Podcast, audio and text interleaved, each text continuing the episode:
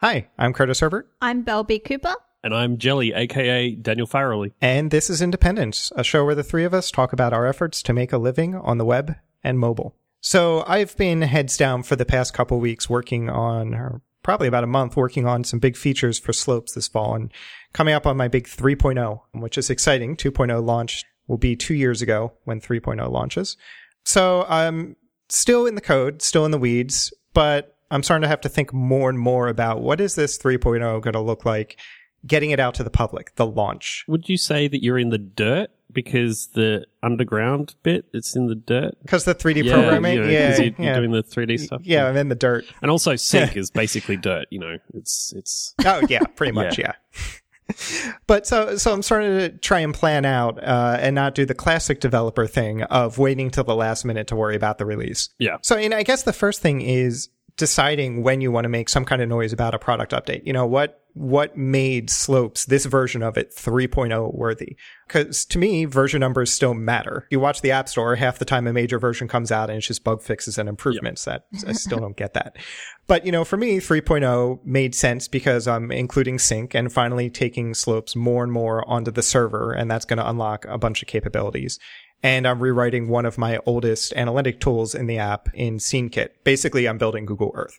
So this, this, my gut check really felt like, okay, this is, this is a 3.0, not a, not a 2.6. But I'm curious for you two, you know, what really kind of defines what, uh, what is worthy of a launch or the launch process in your books? Yeah, it's it's interesting to hear you say that. I'm curious to see if it's similar for you, Jelly, because you both have products where the app is the product, whereas for me, mm. my app is a client for a SaaS product. And so I don't know if that's where the difference is or if it's just because I'm so slow that I have to do one big feature at a time and I can't I can't do a big launch with lots of big features because it takes me so long. I don't think you're alone in that. Yeah, I'm pretty slow too. Have you seen my tweets of this 3D programming? It's It's taking it's taking ages, Curtis. Hurry up, hurry up. people just stop asking for dinosaurs. That does make me feel better though. But all of my updates pretty much are either kind of a, a maintenance release, which is just improvements and bug fixes, or one main feature. So I never really have this process of kind of now's a 2.0 or now's a 3.0 and here's all the new stuff and it's launching a version. For me, it's it's always been I'm launching a feature and usually it's across our entire SaaS product where the new feature comes out in both our clients and on the web. And so it's a launch of a feature for us rather than a launch of kind of a version or an update, I guess. Is that different for you, Jelly? Do you do it more like Curtis does, where you launch a new version of the product? Yeah, ty- typically I tend to so I, I tend to use semantic versioning. So for those that are not in the know, you have a major, a minor, and a patch version, which is you. So you have number, point, number, point, number. Patches I tend to try and just release bug fixes, although sometimes a minor feature, like a little feature, will get in there. Minor versions tend to have actual features, so they'll you know they'll have a couple, one or two features that are like you know flagship, and then major versions, I've really only done one because I'm still on like one point whatever. I've got a major version coming up this year, and so it's like a you know a big change, and I'm okay with completely rewriting the way that you think about the way that you use the app. So yeah, I would I would say I think uh, I mean assuming that you do it that way, Curtis, I would say that we're probably roughly the same. yeah, sounds like it. But it sounds like to me, Belle, you use sort of a web version of like versioning where a lot of web software and even browsers, I guess, Chrome has definitely gone this way where major versions don't really matter. It's just like we build and we build and we build and we release this feature. We build and we build and we build and we mm. release this feature. And Yeah. the versioning under the hood doesn't matter because they just, in the case of Chrome, they just want to release stuff. Is that, would that be the same with you? Yeah, pretty much. I do try to make sure that I, I don't use a major version change unless there's a really big change in the app. So some of the features are bigger than others, obviously, and because Yeah. Okay. with Exist, which is my main app, although it's a client for the SaaS product, there's also some stuff that's particular to that app. For instance, some Apple Health syncing where it only happens in the app and there's no way to get that from a web-based API like we do with everything else. So Yeah, there's some okay, extra yeah. stuff in the app that's app specific and that's the kind of stuff hmm. where I think I think I went to 2.0 when I added Apple Health Sync because that was a really big deal. So I, I do try not to go up major versions too often, but otherwise, I don't t- worry too much about the the semantic versioning. So you, you would say that your versioning then is not in line with the with the web stuff, like with the actual backend uh, versions. In terms of keeping the numbers in line, you mean? Yeah, like you don't try to keep those in line at all. No, no, we don't worry. I don't even know what version the Android the Android app is on. It's really just up to us because also I release a lot more versions in between big features than Josh does on the Yeah. Android app because I'm always fixing stuff I've broken. Yeah. So I tend to have to have new versions more often, and so really it's just a matter of what we think makes sense in terms of how much has changed each time. But we we don't pay as much attention to it than it sounds like you two do. Yeah, I guess it sounds like for you, your your launches that would be akin to kind of ours are are those features. Mm. It's definitely something I've noticed with websites. It's very true that it's not version 3.0 of Facebook. It's just they put this version this feature out and there's no real need to hold features back mm. like we do for apps a lot of the times. Like I'm bundling a bunch of features into 3.0 and it's going to be a free update. So it isn't like I'm trying to get extra money out of it. Like there's no reason to feature packet, at least not the traditional reasons. But that's, yeah, it's just something you don't really see on the web. The, the launches tend to be these awesome new features that come out. Hmm. Yeah, ours is very much like that. Yeah, I mean Facebook and the the like, they tend to do a lot of A/B testing, which I guess probably hmm. it probably makes them unable to to release just regular versions because a lot of their features tend to be like, okay, well we're changing this, but we want to test to see like Yeah, we feature flagged it. yeah, so we're, you know who's who's gonna like if is this better than the old one, and like will we release it to everybody? And so y when you're kind of doing things that way, it's a little harder to say, okay, well all this this is in you know uh, is in version you know three, and uh, we're going to release this to just well, just to some people, just to some people, and see how that kind of how, how that kind of pans out. Yeah, I think the versions, I, I still like them because they're good launch points. They're good reasons to get press. Like Belle, when you ship a feature, um, or your SaaS ships a feature, and let's just say, you know, across the platform, every client got it at the same time.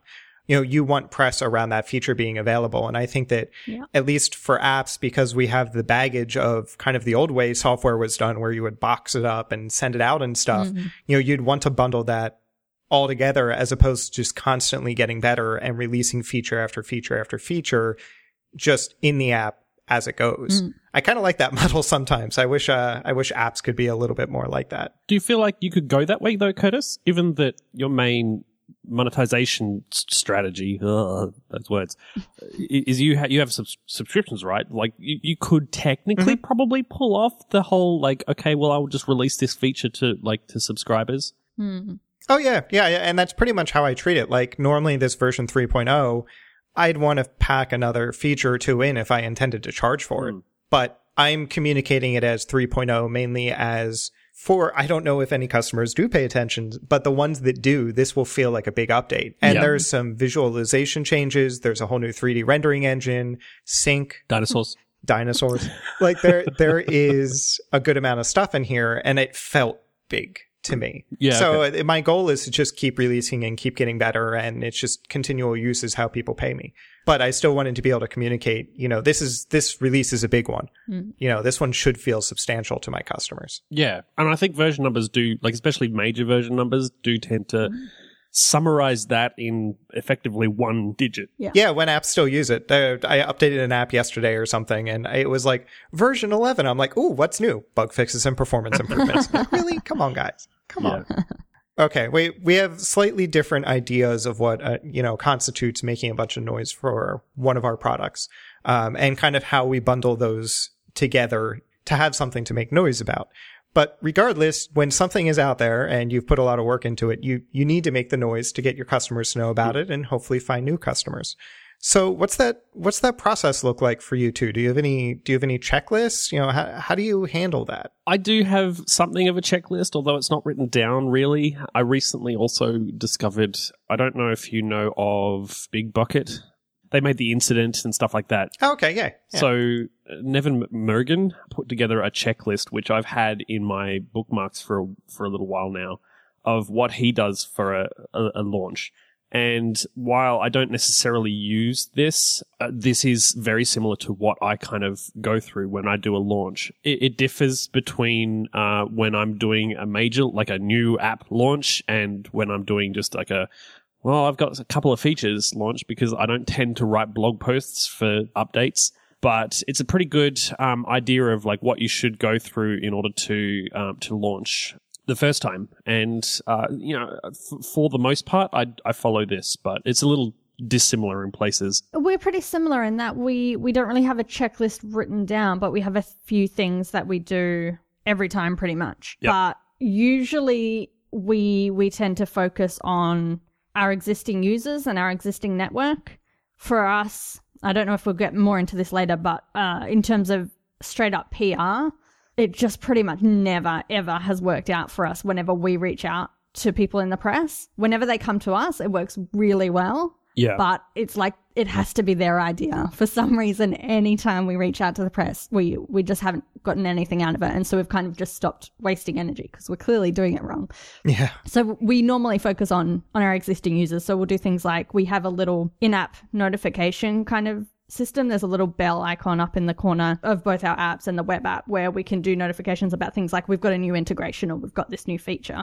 Nice. So we'll do one of those and we'll do an email out to all of our users and we'll do obviously just Twitter and Facebook, all that normal stuff. And then um, we also have a mailing list where when people delete their accounts, as they're deleting, they can sign up for an ex users mailing list where they can just say, I'm, I'm curious about the product still. I might want to come back because it's one of those products where It's really interesting. okay. uh, well, we don't have a free plan, so it's kind of there's no way to downgrade. So if you think you kind of want it, but you're not willing to pay, you just have to delete your account. Yep. So we find a lot of people think, mm, it's kind of cool, but I'm not sure I want it. So they delete their account, but as they're doing so, they they think, or there might be a particular integration they want. For instance, they can't get something important like their sleep data in there because we don't integrate with whatever they use for sleep, or something like that. That's holding them back. So they can sign up for this mailing list to hear about major changes, and we only email them when it's a really big change. But if we have some kind of major new feature, we'll also email that list and say, hey, you tried this product a while ago. We've got this major feature.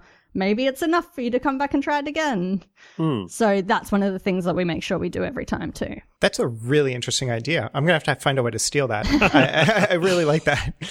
It makes sense. There are a bunch of products now. I wish all of them did that because there are plenty of hmm. products like I still follow on Twitter because I want to see what their updates are like.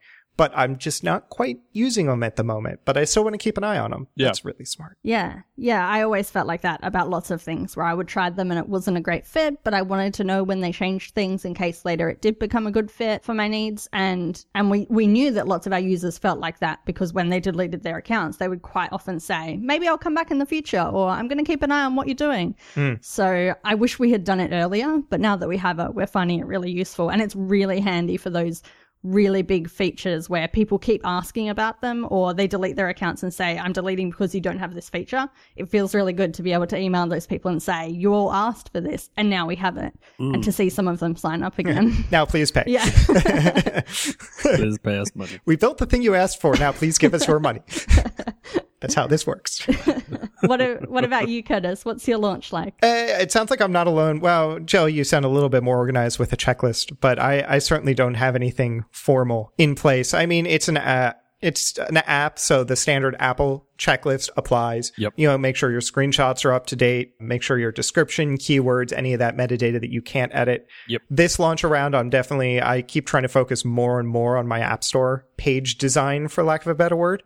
Uh, and with the new App Store changes, that I'm hoping to rework a lot of the stuff in there for 3.0. And I think a lot of the stuff in 3.0 will look nice in the new App Store. So I'm kind of excited for that. I mean, a bunch of the old, I, I, keep old data around from old versions of Slopes, run that through all the migrations, make sure everything upgrades, you know, all the code health stuff. But really, it, it, for me, the launch is just like get it good enough, get it out to beta testers about a week beforehand, maybe start working on marketing material for this and then launch it. And that's kind of my unofficial checklist, which uh, I'll admit is, is not the best. So with the beta testers, I mean, I I know I use beta testers, and you just mentioned that you have, and Belle, I believe you mentioned earlier that you, you obviously have beta testers. It's a fairly it's a fairly common thing um, to have kind of regular users that try out your stuff before you launch it to the regular public. How useful do you both find that? Because I know that as much as I love my beta testers, I'm sorry, beta testers, Under the bus. it's not super useful for finding all of the bugs and the, the problems and stuff that tend to uh that that tend to kind of pop up to to an extent where I'm almost kind of considering ditching the whole idea altogether. H- how do you both find that process of like releasing to beta testers and trying to find the bugs before launch? I was in your boat until probably about six months ago, and then I got a good beta tester. um, actually, it was someone. It was someone I met, um, and I've gone snowboarding with him now. He lives up in Vermont. Um, he logged 100 days this year with slopes, which was awesome. Wow. But he was actually passionate about the product and was very excited by the fact that I clearly cared about his feedback and he could help direct things. And the way he wanted to go, I also appreciated. It wasn't out of the, you know, anything really weird Yeah. but he's been an amazing beta tester and I've gotten more good feedback from him in one season than all my years of shipping slopes. He was great. So that I think it's with the right beta tester and someone who's actually caring about your product, they can be good, but I think they're rare, especially if you just generically let people sign up for a beta on the, you know, through Twitter or something like, Hey, DM me if you want a beta. That's never gotten me good beta testers. Mm. I don't know. What what about you, Belle? Do you do you have like special beta flags to uh, let customers in? I guess you can actually do that with web stuff. Sort of. I mean, it's pretty manual, especially for me, because I still have to go and do the process of adding them to iTunes Connect and that kind of stuff. I could do an entire episode on, on beta testers. There's Well, we should. so much to unpack. Bookmarked. But for the most part, I've found beta testing just we've really struggled to get much out of beta testers. They're they're just too quiet for the most part. Yeah. Mm-hmm. And they either won't always update the app when you send out a new version or they'll update it and just not say anything. And I think I've mentioned before that when we do our, we do an annual survey where we ask all of our users for feedback. And one of the most common things that happens in that survey is where they have a free text box. They'll write in there, Oh, there's this bug. I've been meaning to tell you about it, but it's been there for six months because it's just too hard, I guess, to send us an email. But when, when they're doing a survey, Yeah. they tell Yeah. us about all these bugs that we had no idea about. Yeah. So that's one of the most frustrating things. And one of the things I just started doing because I'm beta testing a big new feature right now. And I was getting frustrated that all these people were using it and I was not getting enough feedback about it, especially because it's a new feature where I don't just want to know about bugs, but I want to know, are you using this feature? How are you using this feature? Does it make sense? All that kind of stuff. So I don't have a very big group because I clean them out really regularly. If they're not helping, I just get rid of them. If they haven't updated the app for six months, I just get rid of them. So the Yep. group is only about 25 or 30, but I went through and emailed every single one individually from my own email address and said, You've got this new feature. I can see that you're using it. Do you like it? How are you using it? And I'd say probably 80% of them so far have replied to me within about a week and said, Hey, it's really nice that you reached out to me. Here's what I think. Even though there's a specific spot where they're supposed to give me feedback, we've got a group set up. I keep saying to them, Tell me what you think. But something about mm. reaching out individually has made a big difference. So because I have a small enough group that I can do that, I think I'm going to keep doing that mm-hmm. in the future because I need the feedback enough that I'm willing to put in that time. I do, I do find that the the beta testers that tend that I tend to talk to on the regular tend to be the most helpful as mm. far as like telling me when things are problematic and stuff like that. There is a, mm-hmm. a choice few who are very very helpful, and if they're listening, they're they're my favorites. Uh, You know who you are. you know who you are. You know that they, they are very helpful, and so it's it's not like it's not something that's for me that's cut and dry. Like I, for the most part, the majority of my beta testers not particularly helpful. Um, there are a choice few that are. I've been I've been trying a few different things around like to to get around the fact that m- my beta testers aren't necessarily super helpful one of which has been to like stick in a heck like a heck ton of analytics and trying to like capture like what's going on in the lead up to things like crashes and stuff like that so that I can kind of figure it out. One of the things that I've been trying um, I'm trying with this kind of big release is something that was mentioned by Craig Federighi, I think, at the live Daring, not Daring Fireball, the Oh, talk show. the live talk show um, at WWDC this this year. How with APFS Plus they released they did this thing where they kind of launched it quietly under the hood so that it would kind of like start doing a migration to APFS plus. So that's the file mm-hmm. system, the new file system. It would do the migration to that, but then roll it back at the last second so, so that they could kind of figure out what all the problems were. And that was public. Like it was every time you were updating to like 9.3.5 or whatever, like, you know, these random little versions you do this like migration and the whole point was so that when they actually got to the end and they actually launched it for real it would be would work great and that's the approach Mm. that i'm kind of taking with this major release so in the lead up to the the major release i'm going to have a few patch versions where i fix a few bugs that have popped up um, from the the last major release the last minor release really Hmm. and so I'm just kind of re- I'm just kind of coding everything, everything, everything, everything is getting coded into the app and just going out. And rather than kind of keeping that code base separate completely, like it's just going in there, but it's not kind of turned on, and that way, Yeah. like all the under the hood stuff can kind of kind of get tested in the lead up. It seems to be working, Yeah. kind of. So then what do you two do for, you know, you, you, you have your app in your hands of your beta testers and you're hopefully getting good feedback from that group, hopefully. um, and you make the decision, okay, it's, you know, we're, we're shipping this thing. This is going to happen. What are you doing kind of along the way from a public standpoint? You know, there, there's all different kinds of schools of thought here for, you know, do you do the Apple thing, which is the big reveal and you know nothing going into the big reveal? Or do you do development more in the open where you're talking about what you're working on? Or do you do some kind of small hybrid where you start talking about the new features a week or two ahead of time? What styles do you two like? We're definitely more more in the open. I think in in general, we tend to be pretty transparent about what we're doing anyway, so that just fits with with how we do things. But I don't really think a big reveal would work for us even if we wanted to do that because I just don't think we're big enough for people to care. Everyone cares what Apple does, so everyone's willing to wait and to find out what they're doing, and I just don't think enough people care that much about us for for a big reveal to mean much. So I think it works for us just to to be transparent about what we're doing along the way. And we we don't make too much of a fuss, but we both tend to share screenshots personally on Twitter or places like that as we're working on a feature. When we start getting it working and there's something to look at and it looks cool and we're excited about it, we'll quite often share and say, "This is what I'm working on. I'm really excited about it." Mm-hmm. And when it's in beta, we we let people talk about it. If they say, "Can I write a blog post about how I'm using this?" or "Can I share this on Twitter?" "Can I share a screenshot of this?" We always let them do that because we figure it, it doesn't hurt us. So far, it's only seemed to help. So we're pretty Yeah. open about that kind of stuff. I tend to subscribe to the idea of, and I think I talked about this on the last episode, maybe, of keeping a secret and then launching it because I love me a good secret. It's not necessarily because I think anybody cares about my product uh, or me personally. Um, in fact, I'm sure that they don't, but I feel really uncomfortable releasing, like letting the people see things when they're not kind of somewhat polished.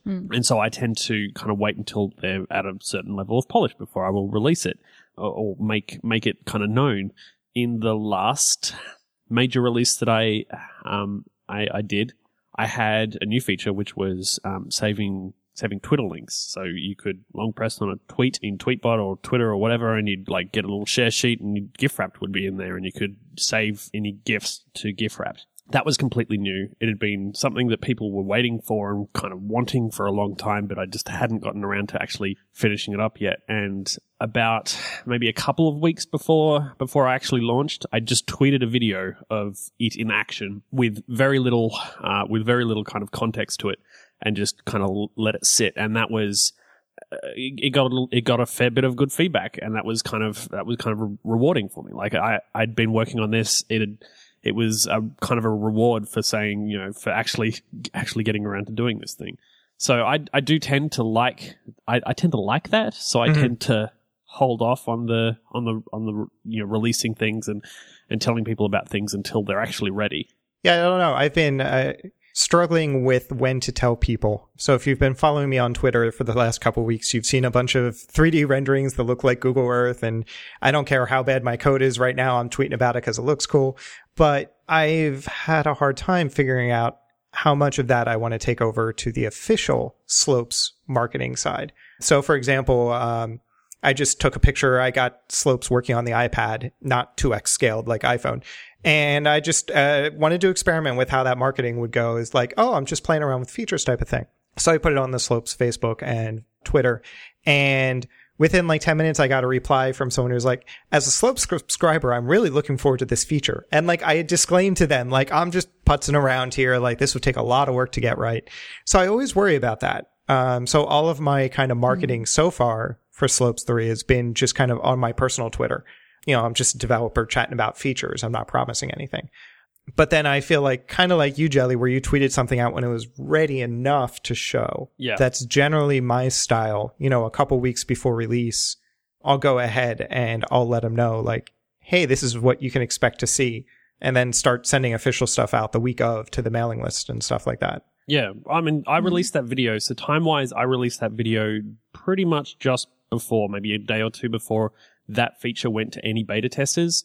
So nobody else had played with it yet. So it was it was completely kind of new to everybody. And even I don't think even beta testers like my beta testers don't tend to know what I'm working on unless I've like specifically mm-hmm. told them mm-hmm. a thing that they've asked for. Um, I so like they hadn't played with it, nobody had played with it, so everybody got kind of got the video and was like, this was the first time that they'd seen it, and I, I just basically got it to the point where it was working enough. I could film a video, somewhat crop you know bits and pieces out of the video to make it kind of a bit quicker uh, and kind of make it so that it, it flowed and it was just like okay bam bam bam this is this is what's coming. And it was working enough that I could video it but not necessarily working in every situation. And so the you know the beta testers did help me to kind of figure out some of the things afterwards. And even now there's a handful of of issues with it that I'm I'm working on fixing. But the point was to have something that not it, it not only kind of served the purpose of going, well, this is coming in the next release, but it also served the purpose of this is how you use it in the next release. Right. Mm. Yeah. Even I had started playing uh, last season around with. I, I loved. I think it's uh, what Readdle, the company that makes Spark, the Mac app, and also I think PDF Expert and a yep. couple other. Um, I I had been following them just because I like Spark, and I noticed they were doing something very interesting with marketing when a new feature would come out, where it was basically a short GIF just showing that feature somehow in action. Nice Twitter card. And I, I, started using that for slopes launches. Like when I launched search was a thing. Just a quick five second GIF of just somebody going to the search bar, typing in Colorado, and all of a sudden all their days in Colorado showed up. And I, I, I haven't found I got a lot of traction with that yet, but I found that that's a nice like launch marketing thing I'm enjoying doing. Just finding a way to show off that feature really quick in a five second like retweetable format thing. Yeah, the animated images, aka GIF, just just gonna GIF uh, and and videos and stuff like that do tend to be some somewhat useful in that respect, I think. And images to like just regular static images to a certain extent, because like like we were talking about kind of pre pre show. I think it's the visual stuff. Something about the visual stuff does tend to kind of elicit a certain amount of kind of excitement yeah. and and sort of uh, you know kind of expectation whereas like i mean you you take into account like for instance curtis you've been working on two major features sync and the 3d view kind of publicly you were talking about both you've been talking about both of them publicly but the 3d stuff like mm. as far as i can tell has gotten you a lot more feedback than the sync stuff and it tends to be because it's visual. Like yeah. people are seeing something. It's exciting. It looks cool. It's yeah. you know, it's all about the flash. You know, it's it's something that you know people kind of kind of look at and get excited about. Whereas you know, sync is is a bit kind of it's a checkbox. It's well, it works or it doesn't nice. work. You know, like, that's good. I'm glad yeah. that that's got that feature. Yeah, what but, am I going to do? The progress bar going for sync or something like it? Just yeah, there's not much. To, there's there's really no UI to my sync engine. So yeah. So, so when you're doing a release and you're going through the the whole process, and w- would you say that uh, you you do all that sort of um, all this sort of stuff yourself? Do you get any help with it? I know, for instance, I, I mean, I do pretty much everything myself. I may, on occasion, get help from from my wife with various different bits and pieces if I need some help with the writing and stuff like that. But do you do you two tend to do all the release stuff yourself? Belle, does your partner get in on the action? Yeah, we we definitely split it, but we've never got any outside help for that kind of stuff. So for writing blog posts and writing the emails to our users and making the images and all that stuff, that's something that that we just split between the two of us, depending on what mm. it is. If it's an iOS feature specifically like Apple Health type stuff, then usually I'll do most of that. and he'll just help with kind of getting that stuff out on launch day. But I'll be making the images and, and writing the copy and all that kind of stuff. But usually for the big features, because it's across all our platforms, there'll be a bunch of stuff for both of us to do and we can pretty easily split it. I wish I had a content writer. if only I knew one. no, it's um, it's largely been all me. I mean, I am fortunate that I am a developer who also feels very comfortable in Photoshop. So I don't mind coming up with all the images, all that kind of stuff. The one time I did get help that uh, quick animated GIF idea. I was knees deep in development. I didn't have the time to figure out how to do this and hired a friend really quick to just go ahead and make the motion template for me. Cause I could figure out keyframe animations and all that kind of stuff, but I didn't want to have to learn motion. So he gave me a really basic template that I can use and I know now how to go in and swap out and, you know, do whatever text or animations I need to do in there. Mm. But yeah, most, most of the uh, marketing efforts have annoyingly been on me, which I somewhat enjoy, but I, I definitely sometimes wish I had somebody to take the load off there because it's, it's definitely not a part where I shine. Uh, I think I'm an okay designer and a pretty good engineer, but I am definitely not a marketer or a content writer or anything like that the things you have to do as an indie. Wear many hats that you don't want to wear. Yeah. Yeah, I mean, I like wearing the various different hats. Like, I like writing my content. I, I, I can't say that I'm the best at it, and every every literally every release that I, I put out, I'll, I'll, look back after the release is launched, and I'll read I'll reread my update notes, and I'll always always find a typo. Oh, yes. and it'll always Yes. be like the worst typo. yes. but I, I'm I'm tr- I'm trying to like the, the the only problem that I have with with doing it all myself is that it tends to mean that I've got like between when the release is ready to go out and when it actually goes out, I've got a whole bunch of stuff that I've got to get done. Update all the screenshots, update the you know do the write the mm-hmm. update notes, make sure that all the metadata is in place and all that sort of stuff. So I've been trying to make efforts towards kind of getting all that sort of stuff done in advance. So now when I finish putting together a feature or a bug fix, I write that portion of the update notes. Mm. And I've I've got now a script that generates that from from effectively my Trello board to to go out, which which is kind of way nicer because it means that I don't have to do like sit there for an hour going yeah, okay, I've got I've, I've done that one and match that up against Yeah. my Git history and the Trello board, make sure that everything is kind of covered.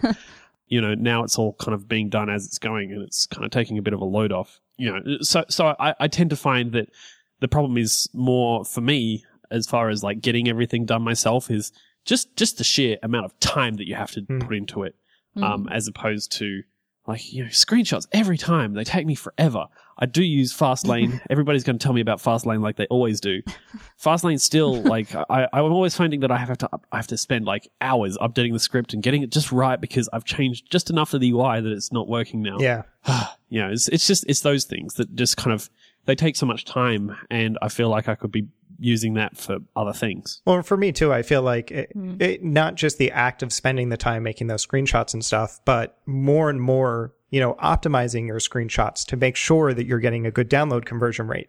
Like, Yeah, we can't have multiple landing pages like your SaaS app can, Belle. Like, we get one landing page hmm. and that's it. And you need to obsess over that. And it's definitely, I think that's where I struggle doing that alone because it's my weakest point. Like, I, I do an okay job at- it. I'm reasonably thoughtful. I hope I'm not an idiot, but I'm sure an expert could do monumentally better than me. So that's, I guess, what I meant more like with, I don't like doing it. Not because, I mean, I like coming up with screenshots. I like doing my marketing. It's just, I know it could be done better. And that's, that's always what worries me around launch time is, especially on the Apple side, when you submit those screenshots and they're there. Like I can't tweak them without a version mm. release. So there's a lot of pressure there that you can't just keep tweaking all the time as much. It's, you got to get it right when you launch. Yeah, definitely. I think that's even more obvious in our case because we have web where we can update immediately whenever we want to, and Android, which takes maybe two hours. Mm-hmm. Two hours is, is kind of a long turnaround. And then Apple, where I'm lucky if I get an update out in 24 hours. And so the contrast makes it even more obvious that mm. anything I do has to be right. Right. Whereas anything we do on the other platforms is so much easier to fix or change later. And it's even better now. Like it's better now on Apple than it was it has ever mm. been before because it used to take like a week. Yeah. You know, I, I had a I had a release where I I made this major screw up and I was deleting it was deleting user data and stuff like that, and it was like a week turnaround in order to get a fix out there to solve the Oh, problem. no. So you know, it, it like the the pressure, like the, Oh, the yeah. the pressure is so much less now, and yet, Yeah. but yeah, still there there is still a lot of pressure there because you still have like 24 hours before you can get something out, and then you've got to wait for people to update and stuff like that. Yeah. That's where I'm curious how the new phase deployments for iOS and the fact that ratings won't reset anymore are going to affect our launch mm. processes. Because if I can just submit a quick little bug fix and tweak those screenshots while I'm at it, I don't necessarily have to get it as right. Sure, it's still a 24 hour wait period, but in the end of the day, that's not the end of the world. So that's I'm I'm curious if we had this discussion a year or two from now, how much these App Store changes are going to affect at least some of our launch process. I don't think a lot, but at least removing those stresses would be nice. Mm. I, I wonder how much it'll change it. I don't necessarily know that I'll release more often because just in the general scheme of things, I like to make sure that my updates have like a bit of, you know, a bit of substance. Yeah. Um, you know, nice, nice, cool, chunky little updates, you know, like little fat babies. you know, I, I- I prefer to have my updates that way so that, uh, you know, so that when users actually do the update, they actually feel like they've done something, you know, if they, if they read the update notes, they've got a little bit to actually, you know, look forward to, Mhm. even if they are just all like, well, I fixed all of these things. all of these things kind of sounds better than, well, I fixed this one minor thing that you probably don't even know that exists. I don't know. Flip it to like how how Belle you're able to ship. Like you aren't just fixing one bug, but you don't have to hold three features back because you're still working on that fourth. Like the fact that you can just at any hmm. point Belle just say, "Yep, added support for this feature." So now we're back in parity with the web or Android. Hmm. Going to that kind of model is somewhat appealing to me. Yeah, it definitely means that I don't have the pressure of needing a big feature in every update, too. Sometimes it's just I added support for one more type of Apple Health data, which is often not a big deal compared to adding it in the first place. Sure. But hmm. I, I don't feel that pressure of this is not good enough for an update. So, but yeah, it sounds like Belle, you're definitely spoiled in some ways with the web-based feature release. It sounds like it's not quite as stressful, and a lot of that, I'm sure, is self-induced stress As Jelly and I make our updates uh, when we're shipping just plain old apps versus a service. But it, I, I'm glad I at least got Belle's one awesome tip of that leaving uh, exit newsletter. I, I'm going to be stealing that. Nice. That's that's that's a nice little hack. So if you would like to get in touch with us, uh, all of us, uh, you can do so at hello at independence.fm. And we do read those. Um, we've been encouraged by the feedback we've gotten so far. So thanks for listening. If you want, you can also head over to independence.fm slash contact if you prefer our form over typing your own email. Uh, if you'd like to get in touch with us individually, you can find me on Twitter at parrots, the plural of the bird. And you can find me at bellebcooper.com. And I'm on Twitter as Jelly Bean Soup. Thanks again for listening, and we'll talk to you again in two weeks. See ya.